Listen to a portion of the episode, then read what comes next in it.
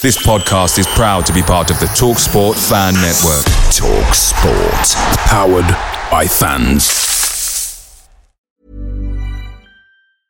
Hiring for your small business? If you're not looking for professionals on LinkedIn, you're looking in the wrong place. That's like looking for your car keys in a fish tank.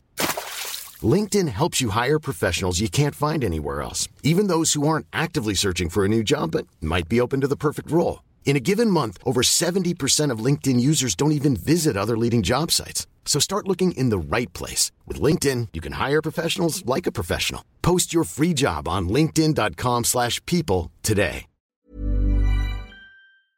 Hey guys, quick thing. The TalkSport Fan Network is proudly supported by McDelivery, bringing you the food you love. McDelivery brings a top tier lineup of food right to your door. No matter the result, you'll always be winning with McDelivery. So the only question left to say is, are you in? Order now on the McDonald's app and you can get reward points delivered too. So the ordering today means some tasty rewards for tomorrow. Only via app at participating restaurants. 18 plus rewards registration required. Points only on menu items. Delivery fee and terms apply. See mcdonalds.com.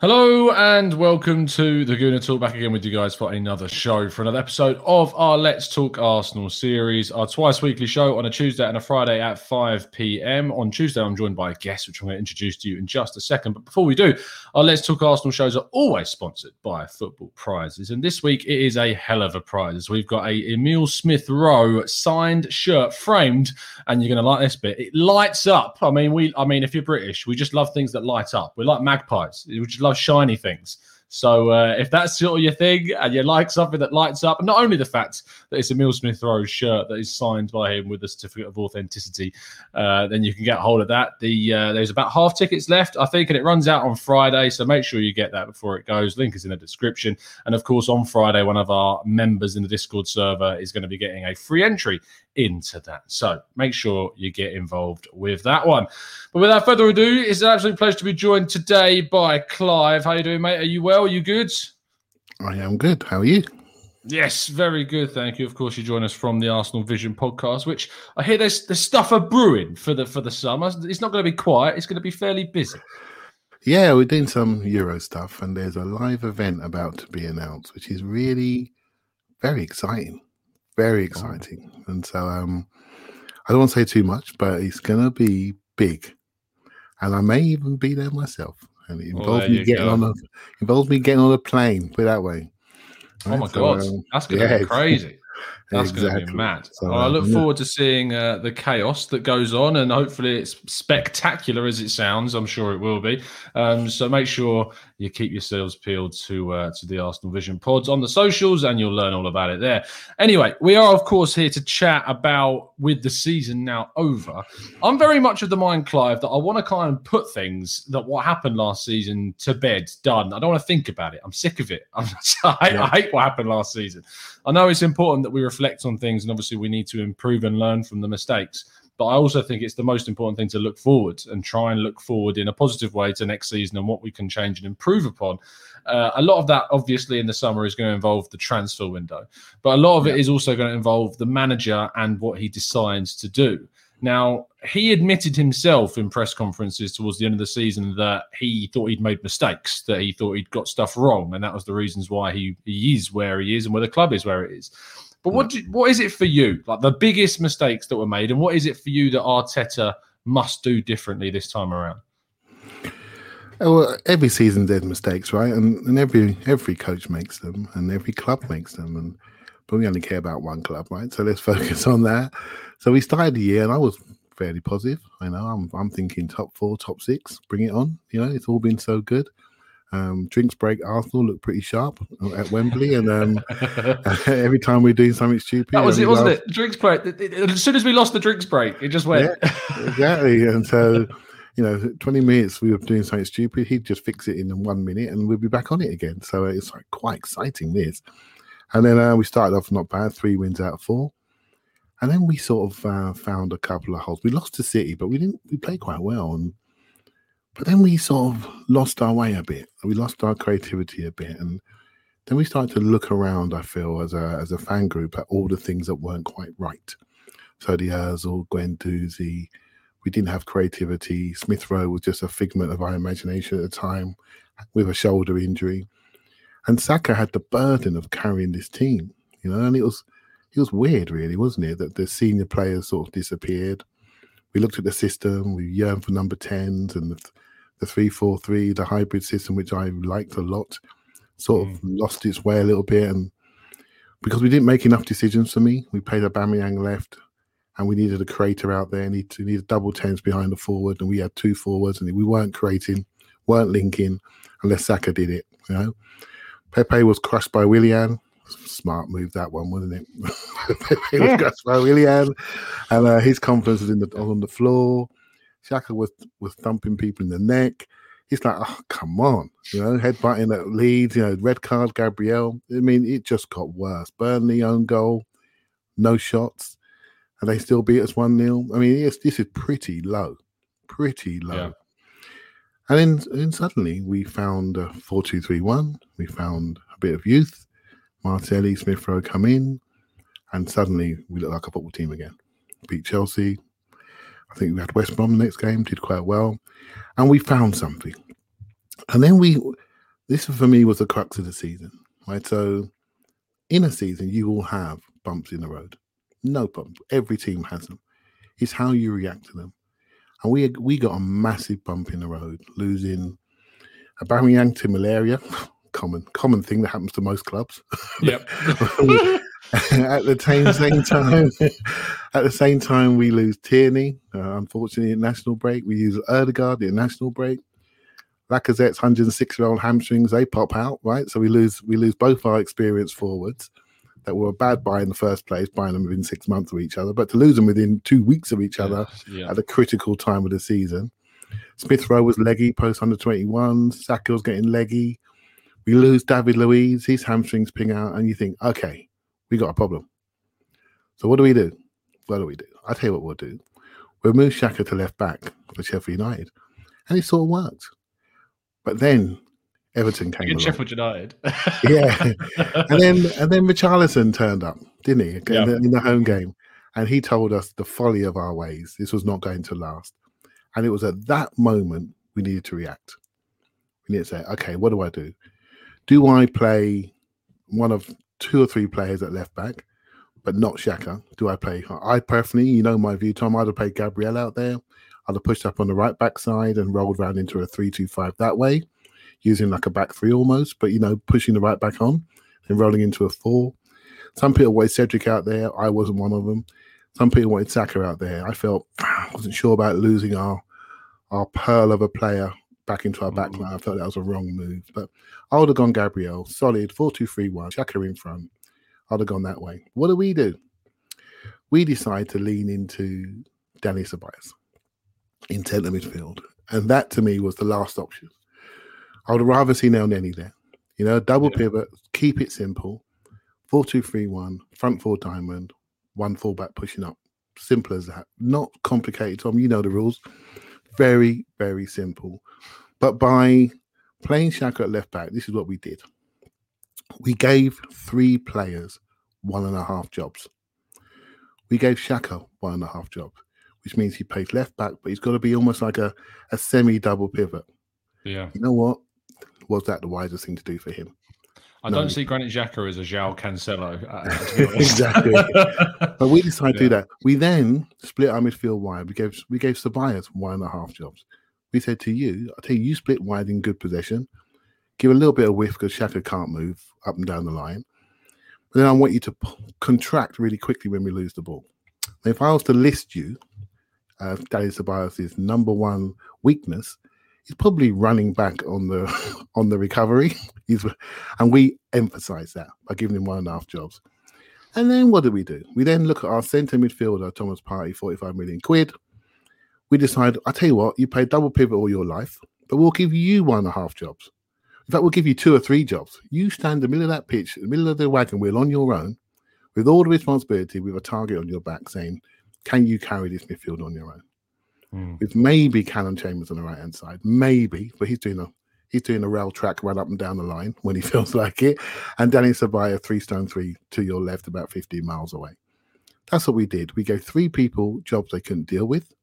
We destabilized those three players. We could have stabilized the team. And that's the thing that I think as a coach, you get judged in adversity. And I think he went the wrong way. And our season derailed at that point. Yeah. And then to confirm that, mate, the simplicity of the system since then, bringing in Elneny, 4 2 3 1. Obviously, we get a left back back again, even though he could barely run. It's just having him there was good.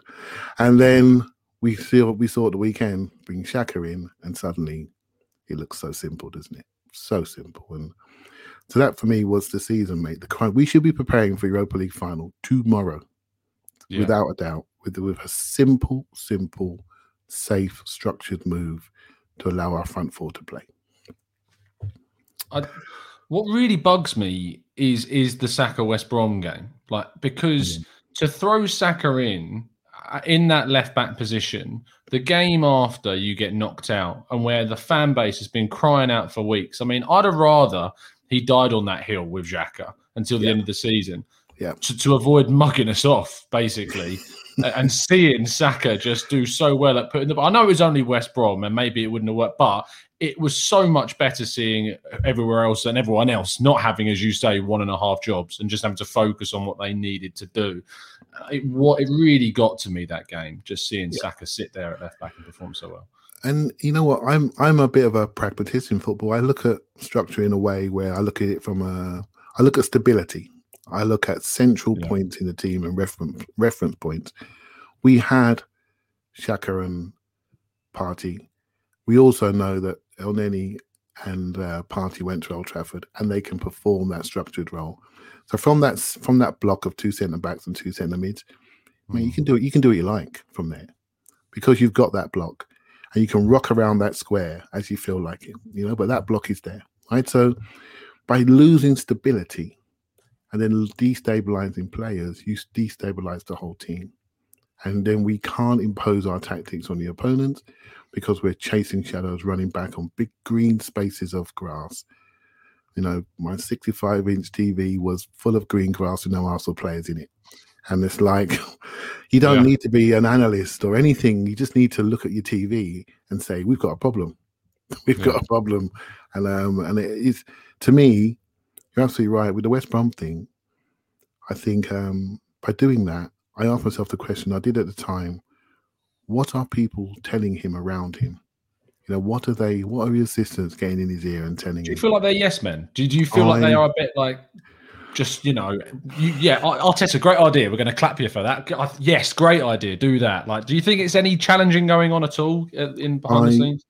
I don't want to say you can't. I, if I say, I think yeah, they need to challenge him more. This is my yeah. suspicion. They need to challenge him more. This isn't hard. It's comes with experience. You've got two 50 year olds in Stutenberger, his name is, and and Steve, yeah, Round. Steve They've done a mm. couple of laps, right? So they know about stress. They've been in these situations. This is the time you earn your brass. Right here. This is the time you calm the manager down and say, you don't have to solve all of this.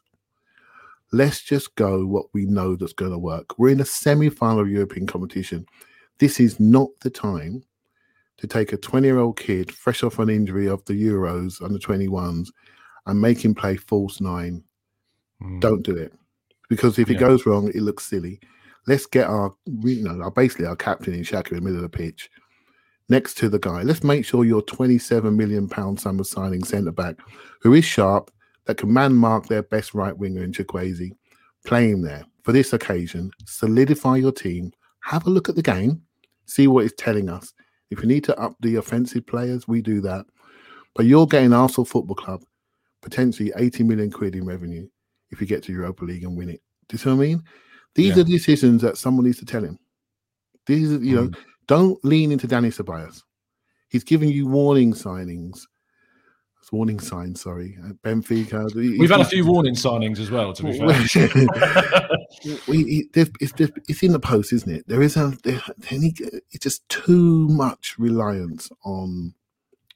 I have to say, loan players for most of you, Tom. I'm, yeah. I'm not. I'm not pleased with it. I'm not pleased with it, but. That's the moment experience. We, we got experience there. That's when they got to really get their point across. And um, but we didn't.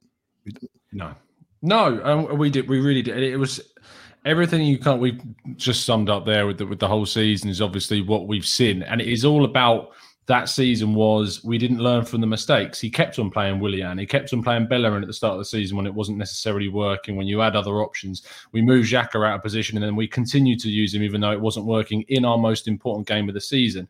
He copied the false nine of De Bruyne. Let's be real. It, it, felt like he copied Pep. It really did. That's how it felt to me. Um, and and you can't you can't risk that, as you say, in in a, the most important game of the season to throw a 20 year old kid that only just came into the senior side a few months prior into a position he's never played and, yeah. and as a player, he's for me the biggest criticism I have of Smith Rowe, and there's not many of them because I think he's been arguably our most improved player this season. But what I think he has to work on is his final product, be it a shot or yeah. be it the final pass. That's for me the key thing it about Smith Rowe that if he develops, and it, as you say, it will come as he develops and get older, but it's not going to suddenly spontaneously erupt in a semi-final playing in a false nine role. It's it's just not going to happen. And he was looking for central area control, really, and he didn't need to. Now, I'm not. Mm. I, I think the false nine thing was lesser importance to me than what he did at the left back and centre midfield. Yeah. Because if that's solidified, we can we can see what the false nine thing looks like. But the other choice was really Eddie Nketiah, wasn't it? And Eddie didn't quite tear it up. But at least he's a centre forward. And so then you've got to choose between Odegaard and Smith Rowe. And for me, this is why I'm a bit down on loans I think he was overly loyal to the lone players when they weren't quite at it. Odegaard wasn't fit once he'd done his ankle. He played him, didn't play well for those two or three games post the international break. Really mm. big miss. Smith Rowe was fit. He could have done that role and he plays with Eddie. I know we weren't in the best shape. I know we had lots of injuries, but that's the time you simplify. I've got a little message. I always say to if you're not sure what to do, do sweet FA keep it simple. yeah. Keep yeah. it simple. It's a simple message in life. If you're not sure what to do, don't do anything. Just do what's normal and then let the players work from that structure. That's how I've kept a girlfriend for eight and a half years. So it clearly works. It clearly works. Um, it, let's jump into the chat box and see what some of the guys are saying. First of all, Hugo, uh, thank you ever so much for joining up and joining the crew of members. I see you've joined up as an expert member, so I'll send you the link for the Discord server as soon as we have finished over here. Um, now, there's lots of questions, Clive, obviously about the summer and what we need to mm. do. And the, obviously, the title of the video is about what we need to do to succeed. And a lot of that is going to be around different players. Now, what you and me, of all the people on the Arsenal fan base, we love transfers and we oh, love looking at transfer targets. And we love just researching. Wyscout, YouTube, I'm your man. Oh yeah, yeah, it's worth the money, Wyscout. I tell you, it is expensive, but it's worth the money. Just, just having it. Unless you're cheeky and you use someone else's login. I don't do that. I have to pay for it. But yeah, I know there are others, wink, wink, out there that do. Um, anyway, in regards to the the, uh, the centre back position is something I'm really interested in today because obviously over the last couple of days we've seen some links with Arsenal and centre backs. Now, yeah. in January, David Ornstein told us that Arsenal in January were looking at a right sided centre back in that period anyway. We didn't bring one in in the end. But that is clearly rearing its head again, even despite the fact that Saliba's had an impressive loan spell at Nice. Mavropanos has also had a very decent loan spell. And today, I don't know if everyone's seen, has been called up for the senior Greek national team today as well, which is great news for oh, him. That's good. We've been linked yesterday to Jules Koundé of, of Sevilla, who's a very, very highly rated French centre back that's going to the Euros with France. Uh, and today we've been linked with Tapsoba from Bayer Leverkusen, who is a Burkina Faso international. I'm going to be hopefully doing a tactical breakdown on tomorrow. Okay. Um, but he is also very highly rated, 22, yep. I think, years old, um, similar to Koundé. Um, now, I don't want to specifically ask you about those two players because we could we could wax lyrical about them. I'm, I'm more interested about the idea of Arsenal signing a centre back when Saliba is there because there's a big for me a fixation from the fan base about Saliba must succeed. Saliba has to come into the team. He must play every single game until his legs break. That's pretty much the, the mindset of a lot of people.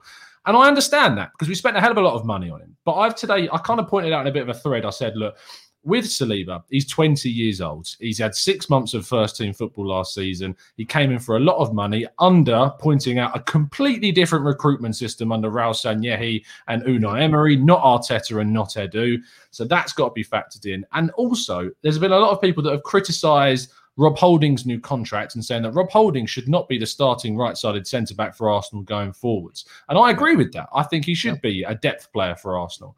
But in my mind, I can't rely on Saliba and Gabriel to be Arsenal's two centre backs throughout the whole season, and for the yeah. alternatives to be Rob Holding and Mari. I I'm growing in the idea that Arsenal do need to go out and sign another quality centre back. So I'm really interested to your vision on this. Yeah, I, I'm I flip flop on this to be honest because I'm mm. I'm I'm reading the the tea leaves and the mood music and thinking, you know what, he's not going to play a 20 year old and a 23 year old at the back. He's just not going to put his career on that. Yeah, he knows he's got he's got eight to ten games to start the season, and we better be tip top because there's a lot of Arsenal fans just standing in the shadows waiting. Because next year, if we buy the players we need to buy, there is literally a no excuse environment. We got no Europe preseason, plenty of coaching time. We have a top coach. We should have trimmed the squad. This should be a no excuse environment. If he's allowed to trim the squad, if Arsenal can do the right deals, which we all hope they need to do, but the whole market's doing the same thing. There's going to be a really, really strong transfer window. So if I'm him playing a game for my life, then again, I would have done different things at Villarreal, by the way. He didn't care. And so um, I'm thinking, am I going to do that? And I, and I keep looking at the player. I keep looking at all, I've looked at all three of these players today, Tom. And yeah. I really like Saliba. I really like him. What I'm not sure about is he's still a young man. There's immaturity about him. He's a he's a young man. A tad. yeah. He's a, he's um he's a, he's a young he's a young man. He's got a man's body, but he's mm. still 20 years of age. You know, just 19, 20 years of age. There are no, you know, apart from Fofana, who's playing in the three. Let's be honest, he's playing yeah. in the three, tucked in on the right. That's a different ball game. And I would like Arsenal to use a three a lot more than what they do. I don't see anything wrong with it as long as you have two double tens behind the forward. Yeah. It's how you or you. I like Tierney at left centre back. I really yeah. like it. yeah. And uh, and Tierney, uh, you can put use him as left wing back, and you can do what you like. But there's uh, Arsenal, in some ways, with the age of our of our centre backs, we suit a three, you know, and then you can play a one plus one in the middle, you know, rather than a flat two. You play one plus one, and suddenly we got a young kid at Newcastle doesn't mind dashing from that position going forward. Do you know what I mean? So it's, it's what you want to do. I don't like the fact we dismiss that system because it allowed players to settle, young players to settle. Leicester did it with Luke Thomas at left wing back, and they're probably bringing Bertrand to help him settle. And when they want to play a flat four on occasion, and Bertrand does it. When they go wing back, play the kid who's got a bit more legs. And and Fofana, he was doing all right in a four. He wasn't great. He was doing okay. In a three, he came into himself, much like he did at Saint Etienne. So I would like to see Saliba play. I looked at Koundé, a little bit small for me, mate. I, I heard the other day talking about his his heading stats. Well, yeah. Mustaf- Mustafi had good heading stats, right? So thanks for that. but, but, when Harry Kane bullies him on the far post, it doesn't matter, right? And that's yeah, when yeah. it counts close to goal. Um, and Tapsoba, I like him, but he's a le- he's a left centre back, Tom, isn't he? I mean, mm. if you look at him, he plays all his time on the left. I don't think he's strong in his legs. I don't think he's strong in his core. I don't think he drives out the spot. And I don't think he's a possession centre back, which is what we need. And Saliba is a possession centre back from deep. Is he experienced enough? I don't know. I don't know. I really don't know. And I'm I'm not sure Arteta's going to play him. I just don't think he is. And I'd, if PSG knock our door for with us and give us our money back, I think we'll take it. I do. So how much is that? Well, what? Well, in France, his, his reputation. Well, you, you, tell me. You know a bit more about these leagues, but I would imagine his reputation in France has not gone downhill, given what he's no, done in the recent months. No. He's still a bright talent, but obviously French league, French player, French league. Only a couple of clubs that can really pay all money. I'd assume. You know, so mm-hmm. um, so yeah. I mean, I hope he makes it. I genuinely, genuinely hope he makes it. As a player, I really like what he can do, but I just need to see him on the pitch you know, in a proper adults man's game in the English Premier League, we will know within half an hour. We literally will. And that's what I need to do before they decide what to do with him. Uh, Wayne Sage in the chat says centre back should be the least on the club's priorities. Central midfield, right back, and left back need the most important. Do you not agree? I don't agree. So, what's his name? Is it Wayne? Uh, Wayne. Wayne. Wayne. Yeah. Right. Hey, Wayne. Right. I'm going to tell you why this is really important decision for us. Right. So, I was talking to Elliot and the boys on WhatsApp before I came on, so if they're watching, they know, they know I'm going to say. I think a lot of thing, a big thing about Arsenal for me is where we play on the pitch. With David Luiz and say a Holding in particular, they they are closer. Sorry, they are happier closer to their goal. David Luiz likes to drop off so he can see the play, so he can drop the ball where he likes it. And Rob Holding is a natural defender he goes one or two ways. He goes very tight and aggressive high up on the halfway line, gives away fouls and swears at the ref, jogs back into his hole. Or he likes to be near his box, where he's actually quite good in the air. But when you get him dancing around with his feet, he's not so good. He's a bit flat footed, runs with his feet out like a duck. Right? So he's not very good in one on one. What an analogy that is, love it.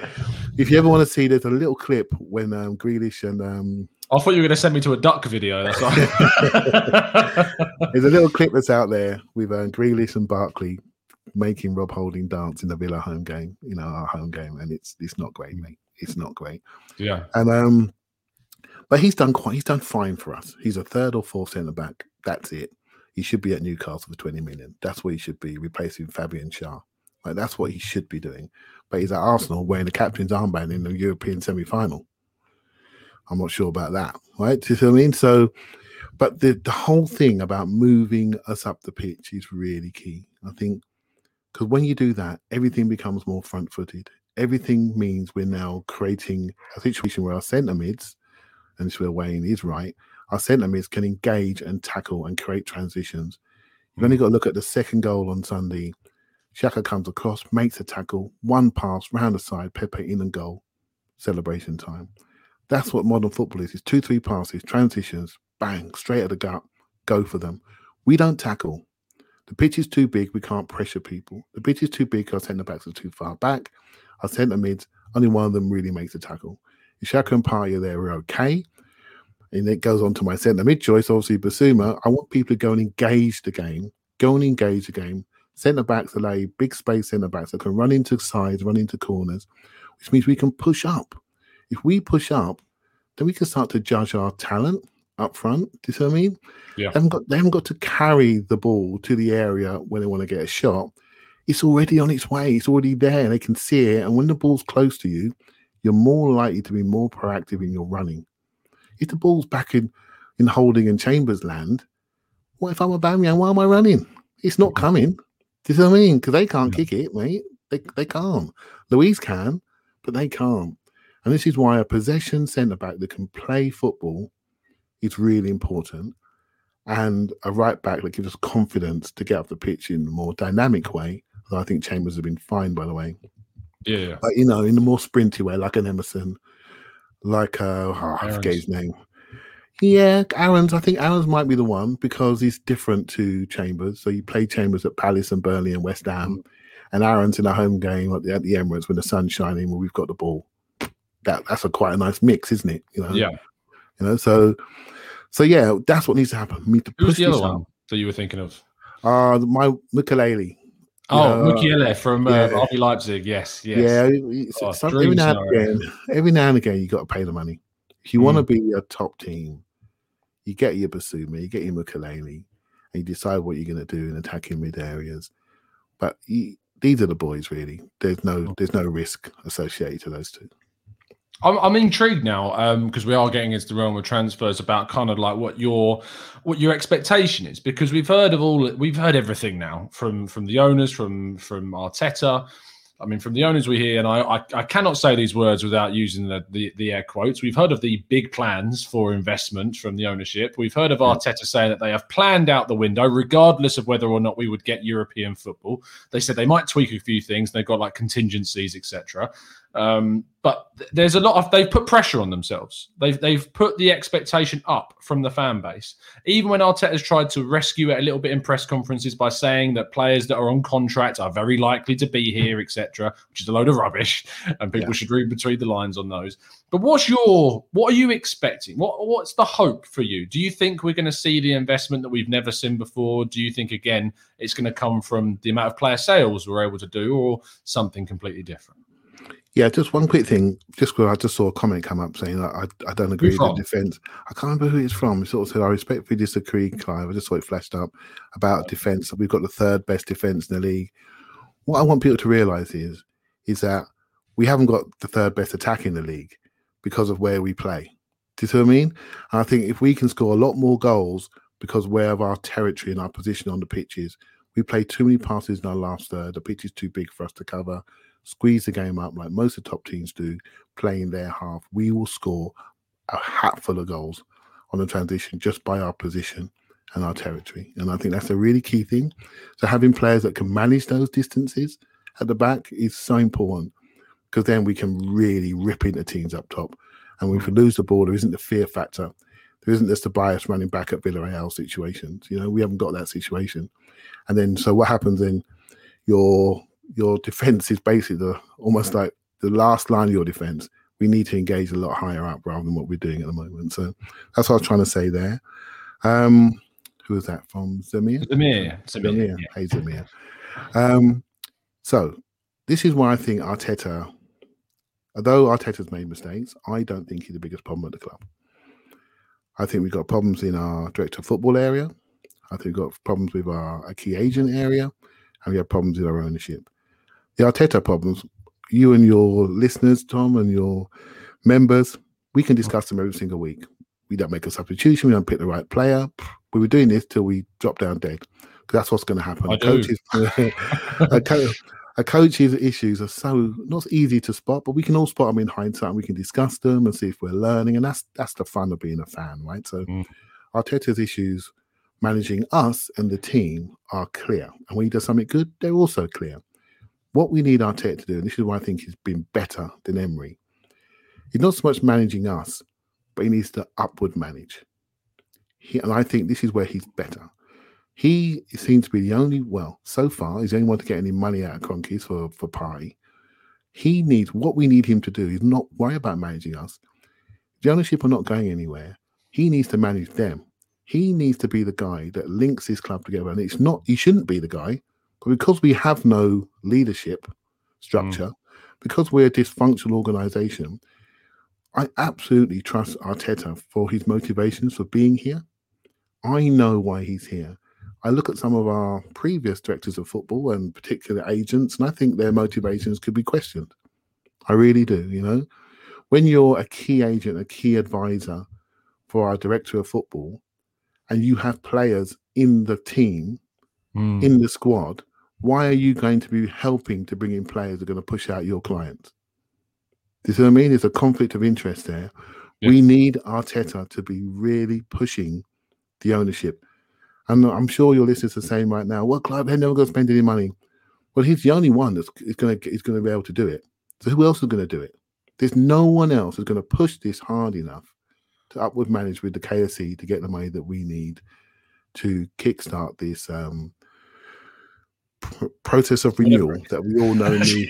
it's the process of renewal, isn't it? Squad yeah, renewal. Yeah. The, the, ugly bits was done in January. That's a pay to get out job. Get out of our club. We're going to pay you to. Still. Yeah, and then we now we've got the bits where we can actually sell people because they've actually played on the pitch. Mm. Yeah. They've actually got a track record. They've actually, you know, a lot of the players that we want to sell have they have been linked, you know, with club. You know, there's an option yeah. there to sell quite a few, you know. So could they play? Injuries, they injuries, bit annoying. That's that's yeah. a little bit annoying. You know? Yeah, it is. It is. So we need Arteta to upward manage because our dreams, I'm afraid, are not going to happen from a self-sustainable model. It's just yeah. not. It really isn't. And I get the feeling from Arteta though that he's, as you say, I feel like if he was no, never going to get the backing. If he felt like he wasn't going to get what he's planned out with Edu for this summer, he'd be gone. He'd be like, "Look, I failed, and I'm going to go." Yeah. I, yeah. I, don't get the sense of. I know that there's a stubbornness about him. Um, I, I, get that, but I, there is part of me that feels that he's not just here for the paycheck, and I, feel like he he genuinely does have a vision and a, a, an ambition to turn the team around. Now, he may not be skilled enough to do it and, I feel like we'll find that part of it out fully and truly this season. Yeah. It's a lot. I mean, the Thursday. I always say the Thursday against Villarreal. In that moment, my opinion changed a lot on Arteta because I just felt yeah. there was nothing justifiable I could put out to say he shouldn't go, and that any other club in any other league, anywhere else, would have got rid of him by that point. Uh, but the fact is, the fact of the matter is now is that he is going to be here and he is going to be here for us next season. And I do, I'm trying, I look on the always, as people know in the chat books, look at the positives and look to see the method in the madness and see where we can go from here and what have we done previously that gives me hope and what my hearing yeah. that's going to give me hope. And I do have that hope that, that we are going to change things. I'm not, I don't know about you, Clive, but I'm not actually that worried about the transfer window. I don't no. know what it is. I'm not worried about it. I, so I tell you, why. I mean? I'll tell you yeah. why I'm not worried about it because I, I guarantee you you know, you know, I've been. It's not about what I've been saying, but I've wanted this renewal for quite a while. I've, I've wanted to blow this. I've been saying blow this lot up for two two years. You didn't now. want the Conference League, did you? You no, wanted I a didn't. season out of Europe. Yeah. I wanted. I said it. I wanted a season out of Europa League. Even I wanted yeah, this. Yeah. I wanted a reset moment. I wanted it to be so clear and so painful that there was only one thing to do because that's what was what's needed. I didn't. I loved the FA Cup wins. I really did. Trust me, I was there for all of them, apart from the last one. So, like, I, I didn't. I I loved them, and and I used them to really boost myself for the future. But actually, we. I know it's, we can't say winning FA Cup is bad, but we need this moment. We need yeah. this moment of clarity. The board has made themselves clear to us with the ESL. So they've told us their what they think of us, right? So mm. that's one thing. Vinai look very inexperienced all of a sudden, right? So Edu, um, well, the jury is out big time, you know, big time on him. Um, Arteta messed up coaching wise, really, Tom. And yeah, you, you know, we're not expecting to be a brilliant man manager at 39, but coaching, he's sharp and he messed up mm. coaching decision wise in, in, his reaction to adversity. So suddenly the whole club's revealed themselves. And I think, what do I, does everyone get fired? And then the owners and the ownership get sold?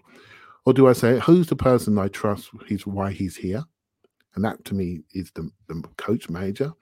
Yeah. Can he manage his club to be able to reset at this period of time? Can he get the funds that we need? Can we do the sales that we need to do? Have we got the right people in the organization to do it? That to me that is the only thing that counts. Player selection, people will agree and disagree, but we've got to get it right. We've got to get it right. This time, for the first time, we've we got to not be too funky in our choices. We haven't got to go to the back of beyond to find somebody. There's some good players in our league. Buy them. Buy them. Know why they're here. Buy them.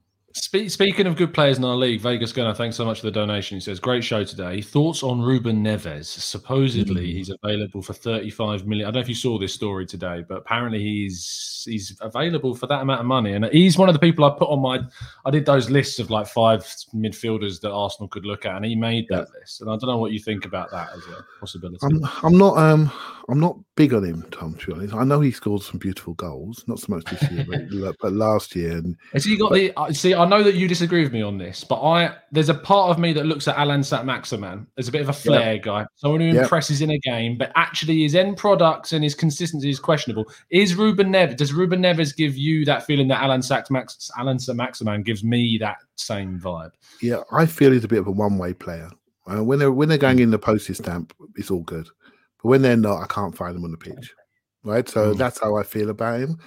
Um, the one that Wolves is Neto, really, isn't it? Right. Whatever. I know we don't yeah. need him per se because we got Pepe and and Saka, but he's the superstar of that team, and yeah. he's got the attitude, he's got everything, and you know that's a player that he's only going one way, and that's probably to Man City at some point in his career, um, yeah. because he is he is uh, you know Bernardo takeout you know, definitely, yeah. you know, that's that's the one for me. It's interesting, like people from the chat saying, but but Neves is like a goal scoring midfielder. People say that he isn't for me. Like I get the idea of what a goal scoring midfielder is, like, but the thing is with, with Neves is that he, has got a long shot taker. Like yeah. I wouldn't describe Granit Xhaka as a as a a goal scoring midfielder, but he's got that same ability to shoot from range as Neves does. Now, I look at what Joe Willock's done at Newcastle and I look at the goals that he scores from midfield, be it from popping up in the box of a good header or running from deep and dragging the ball into the opposition's box and then taking shots there. I, Willock looks to me the style that can become a goal scoring midfielder, but I don't yeah. look at as I don't look at Neves in that same mold. And speaking of which, what what does Arteta do with Willock Clive, because this is such a. I, I know that we talked about earlier about the three at the back system, and Willock could play that role because he's played a three at the back system at Newcastle, where he played next to Shelvey in that position. But what do you one? What do you think is going to happen, and two, what do you want to happen? So I, I, tend to look at when people say, "Oh, he's a midfielder. We don't score goals in midfield." Well, the midfield for me comes in almost two sections. You have mm. you have your behind the ball players, you know, your Xhaka, your Parteys, your Elneny's, right? They're your behind the ball players. I don't see Willock as a behind the ball in the two centre mid. I don't. If he was at Arsenal, he'd be one of the tens. Now there are different types of tens. You have your hand grenade 10 in Smith Rowe, who pops up all around the pitch, blowing people up in wide yeah. channels, creating diamonds and triangles out there. You've got your Odegaard 10, who plays in the right half space, comes deep, gets to the ball, drifts into central areas, and, and cuts you with a, with a knife pass, right? So, and then you have your runabout 10, like your Aaron Ramsey 10, when he plays off the striker with Bale, he plays one of two 10s. Mm. And what Arsenal tend to do, they, they play double 10s, didn't they?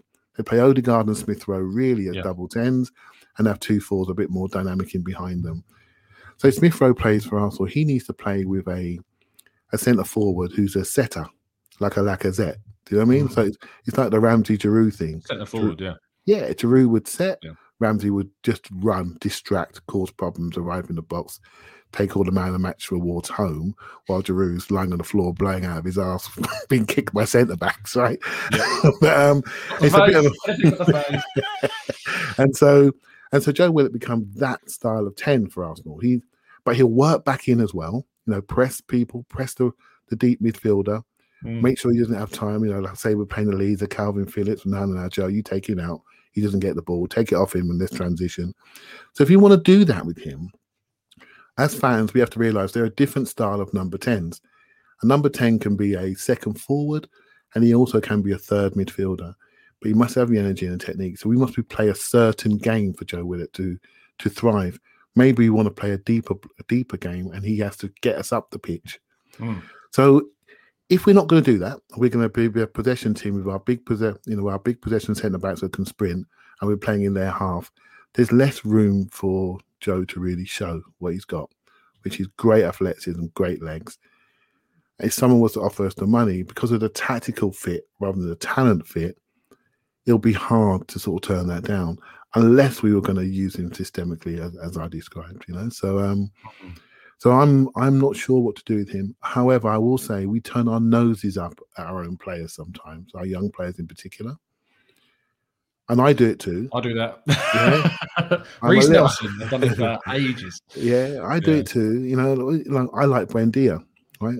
I've got mm. no idea if he's going to work for us. Mm. But I mm. look at him, I've wide scouted him, I look at his feet, I look at his attitude, I look at how he drifts, how he shoots, how he creates, I think he looked like one of ours. Do you see what I mean? He mm. looked like one of ours. But Joe Willock's doing the business in the Premier League. He is the form player in the Premier League over the last month. You know, the whole league. It's there on record.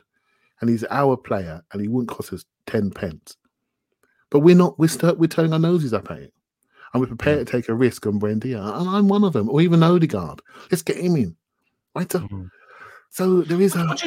Quickly on that, on that Odegaard point, because for me, I've really had to try and defend Odegaard a little bit recently because mm. I think people have taken. I think people lose the context of Odegaard sometimes. I'll point out that he had six months at Real Madrid at the start of the season where he barely played a minute of football, yeah. uh, off the back of a really solid season for El Sociedad. He then comes in in January to a completely new team, new league with six months left. He's off the back of an injury and he's got to get up to speed. And for me, he came in and provided energy, provided creativity, provided incisive passes, and he added that little bit of vocality and just the, the communicative side to the attack, which I noticed when they did the uh, the mic'd up episode against West Ham, and then I noticed it in the subsequent games after that as well. And I, and for me, just because his numbers, his raw numbers of goals and assists weren't necessarily that high, I think people are writing him off. And and I think it's naive to do that because he's only been given such a small sample to, to be able to show what he's about. Are you? I'm assuming you're a fan and, and would like to see. I am a fan, and I tell you what I like about him. He's he's almost like a technical leader on the pitch, isn't he? Yeah. When, when he's fit and he's on it, he like you just can't take your eyes off him. He's always available, always knows. He's got his satellite dish firmly on, so he always turns the right way he can manipulate the ball to get it exactly. He's, he's got one foot, but he can manipulate his feet to always know where the ball is to allow his next movement to be really smooth. So he looks lovely mechanically wise around the ball. It's not awkward. Like I'll give you an example. In Xhaka, when he's moving onto his left foot, He's like, move it over. Let's get that leg swinging. It's not as neat, not as smooth. Yeah. Different, different player. I'm just I'm making a, an example there so you can see the difference. So I like him when he's on it. I really like him. The West Ham game is my favorite. I think it's my favorite game of the season. Funny enough, mm. and that and Slavia. I just loved the way we played against West Ham, the way we tore them apart. And Odegaard and Partey in particular, and Pepe coming on were just tremendous in that game. And it's my favorite memory of the season watching him play that way because that is proper football mm. that we have not done against a low block for years. Yeah, you know, for years. But then when he dis- but then, but then he disappeared, didn't he, because of the injury? And yeah. I thought, and I looked at it and I thought, am I getting seduced again by another non-running, can't really work hard number ten that can only play when the sun is shining on the west End on his boots? Do you know what I mean? I'm thinking, yeah. I don't want that anymore because what we what we this is what I want to say to you, Tom. Actually, you, you get me. You always get me going. like, um, what we become. that, people. what we've become.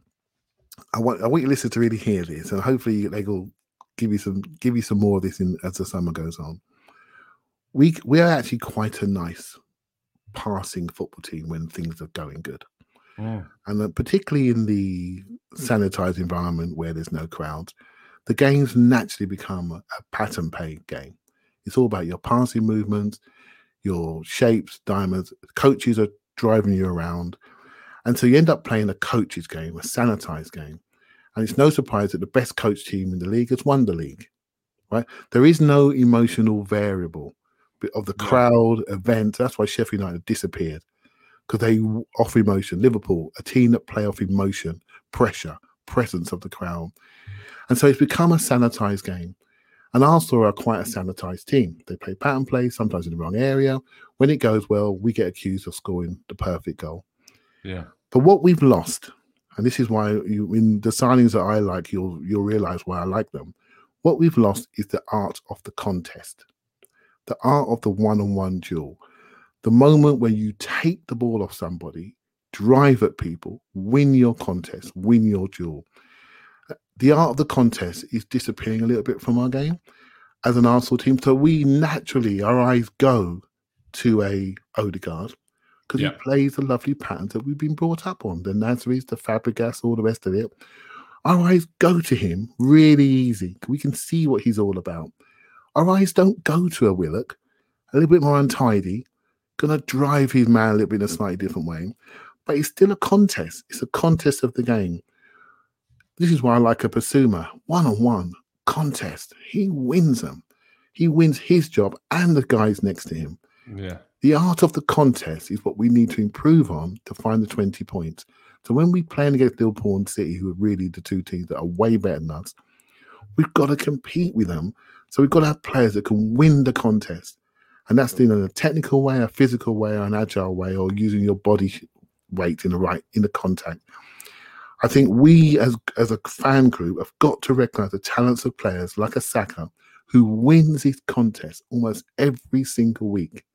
He beats people, he wins, he takes the ball off them.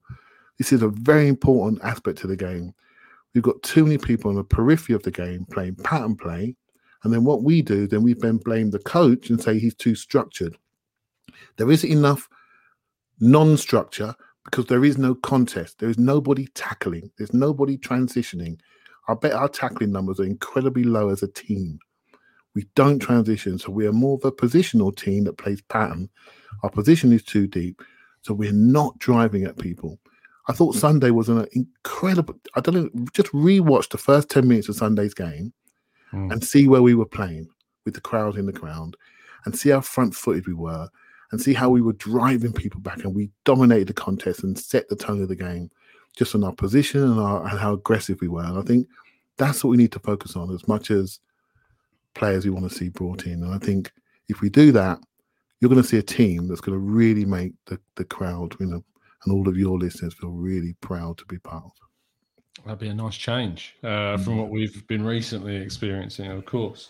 Um, that that does bring us to the end, um, which is uh, a sad, a shame. Um, but just, it won't be the last time you see Clive on the channel. No, sure I, I, I, watch your stuff nearly every day now, so I'm becoming. I, I make it every day. I'm just checking you're getting up, right? So I, I, get up at eight and I go straight on to the morning show most of the time, and uh, I don't catch all the other evening ones, but I definitely mm. watch that morning one and I, I see the guys that um, are watching you, and um, they're smart dudes, right? I said this before; they're smart guys, and so um, I hope they appreciate this. And um, yeah, thanks for asking me, mate.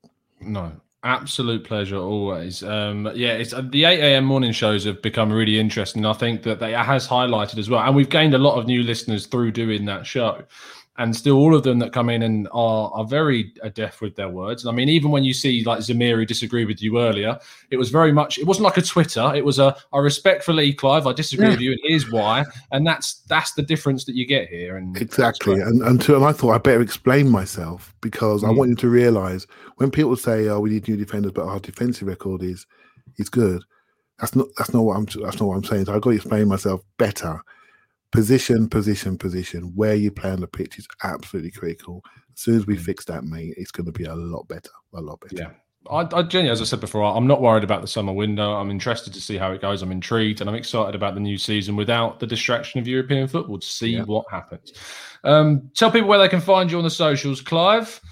Um, well, God, I forget. Um, uh, at Clive PAFC, um, but I think yes, most people know me now. Um, and I only do the Arsenal Vision podcast. So I'm on a few shows this week. So um end of mm. season promises. So you might find me out there on a few shows in the next couple of weeks.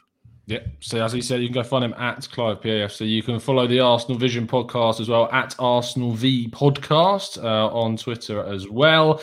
Uh, and as I say, we're back tomorrow morning with an update of all the latest transfer information, which will then probably lead into a tactical breakdown on one of the players that we've been linked to as well. We'll see you again very, very soon. And as always, up the Arsenal.